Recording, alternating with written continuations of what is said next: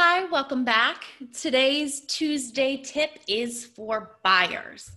Buyers, if you are in the market to buy, or even if you're thinking, I want to buy five years from now, whether it's a single family home, a vacation home, an investment property, today's tip is to back into that goal. So, say you want to buy a property five years from now on the beach in Florida, okay? Let's start and back into that. Okay, five years from now, purchase property. So, how much are you going to have to have in reserves? How much are you going to have to put down? Are there any debts that you need to get rid of before you get to that point?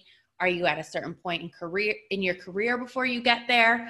Um, so, kind of backing into that, set your goal, and then kind of set some, uh, you know, benchmarkers as what you need to accomplish in order to get there a couple of things you're going to want to do right off the bat and you can do it now or you can make it as part of that backing into your goal plan.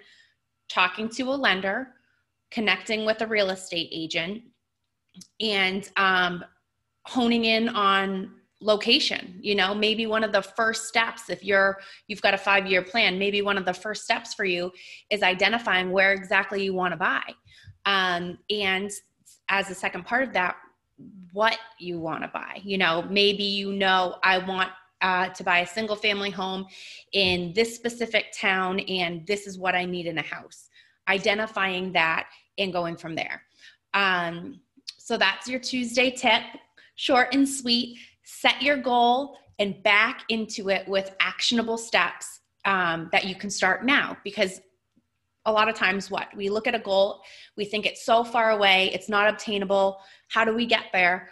Okay let's set it let's back into it with some action steps and figure out what you can do now this month this week today to feel like you're moving in that direction. And it becomes much less scary um, it becomes that much more real and um, brings you that much closer to your goal of owning a property okay have a great day. Look forward to hearing from you. Let me know if you have anything you want to discuss on this podcast. Take care.